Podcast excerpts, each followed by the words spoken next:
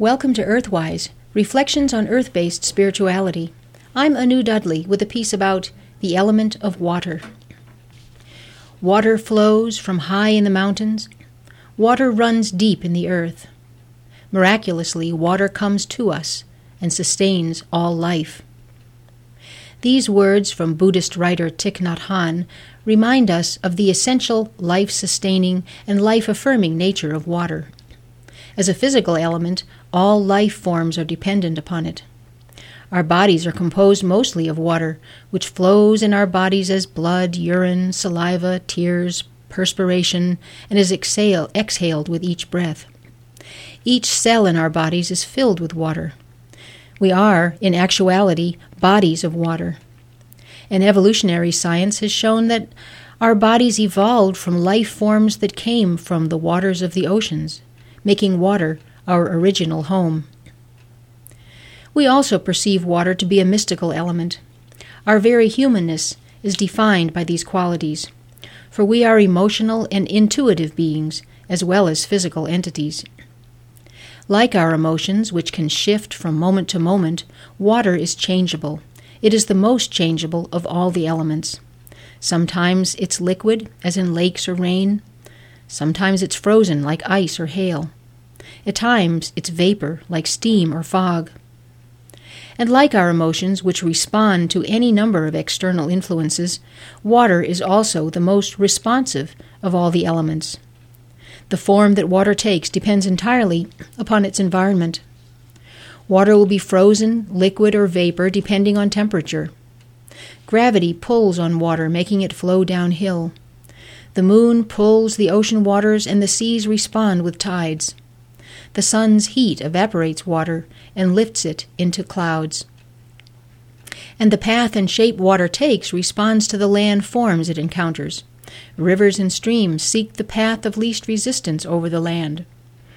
Fog fills low lying areas. Glaciers scrape ponderously around ancient mountains as they make their way to the sea. Cultures from around the world have translated water's physical and mystical properties into mythologies that explain how life came from water. People noticed that the rhythmic movement of water produced solid matter, like butter being churned from milk. In the pools of mountain streams, the churning produced by water tumbling over rocks creates foam in Algonquin legend, there is a story about a woman who bathed in just such a pool and became impregnated by the foam. The pounding of the ocean surf creates foam that gets pushed up the beach. In Aztec tradition, the creative power of sea churned foam was embodied by their sea and childbirth goddess, Acuecueyotl whose name means woman who makes the waves churn. The Greek goddess Aphrodite was often called foam born, and the nine wave maidens of Norse lore kept up the constant wave motion of the sea that turned the world mill, continuously churning out the substance of life.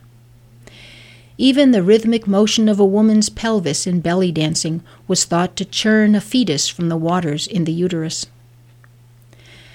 There are more water goddesses worldwide than any other type of goddess, so widely have, have uh, reverenced the element of water and identified it with the, go- the mother goddess.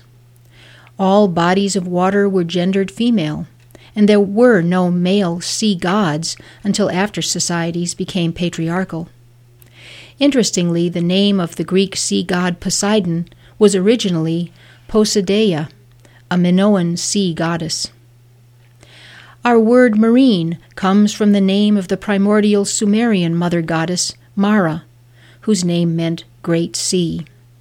From Mara came Mariamne, the Semitic mother sea goddess, and eventually Mary, the Christian mother of God. And all the great rivers of the world were named for goddesses, such as the Ganges in India and the Danube in Europe. But despite our utter dependence on water, and our historic deep reverence for it, we of the modern world are not taking very good care of water. Our oceans are polluted with mercury, oil spills, and vast tracts of floating garbage. Many of our rivers and lakes are contaminated by mercury from coal fired industry, so that there is sometimes a limit on the number of fish we can consume from them. In many places, our groundwater is polluted by industrial waste, fracking, and open pit mining, causing illness, death, and environmental degradation. If we are to honor the element of water, we must do so with our words and actions, not just in our hearts. We must join together by community, by region, and as a nation to protect this most vital and sacred element. In the words of Thich Nhat Hanh, water flows over these hands. May I use them skillfully to preserve our precious planet. Blessed be. You've been listening to Earthwise Reflections on Earth Based Spirituality. I'm Anu Dudley.